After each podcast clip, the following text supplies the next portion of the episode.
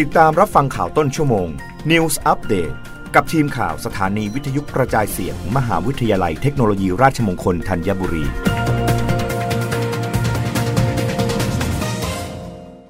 รับฟังข่าวต้นชั่วโมงโดยทีมข่าววิทยุราชมงคลธัญบุรีค่ะ กระทรวงพลังงานพร้อมหารือภาคเอกชน ลดค่าไฟเป็นไปได้ รอกกพประกาศ 1-2 วัน แต่ต้องช่วยกันประหยัดด้วย นายสุพัฒนพงษ์พันธ์มีชาวรองนายกรัฐมนตรี และรัฐมนตรีว่าการกระทรวงพลังงาน เปิดเผยว่าเวลานี้ต้องยอมรับว่าประเทศไทยไม่ได้อยู่ในภาวะปกติด้านพลังงาน แต่กำลังอยู่ในช่วงวิกฤต ซึ่งทุกฝ่ายต้องร่วมมือกันในการแก้ไขปัญหา โดยรัฐบาลไม่ได้เพิกเฉย แต่พยายามทำเต็มที่แล้ว โดยเอาประโยชน์ของประเทศเป็นสำคัญ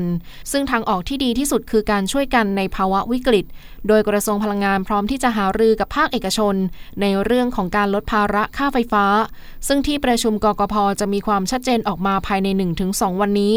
สำหรับการปรับลดค่า FT งวดแรกปี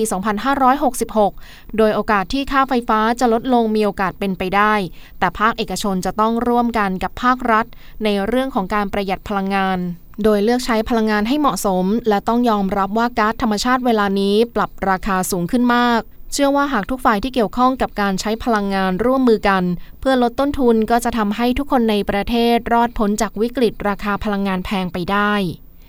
รับฟังข่าวครั้งต่อไปได้ในต้นชั่วโมงหน้า กับทีมข่าววิทยุราชมงคลธัญบุรีค่ะ รับฟังข่าวต้นชั่วโมง News อัปเดตครั้งต่อไป กับทีมข่าวสถานีวิทยุกระจายเสียง มหาวิทยาลัยเทคโนโลยีราชมงคลธัญบุรี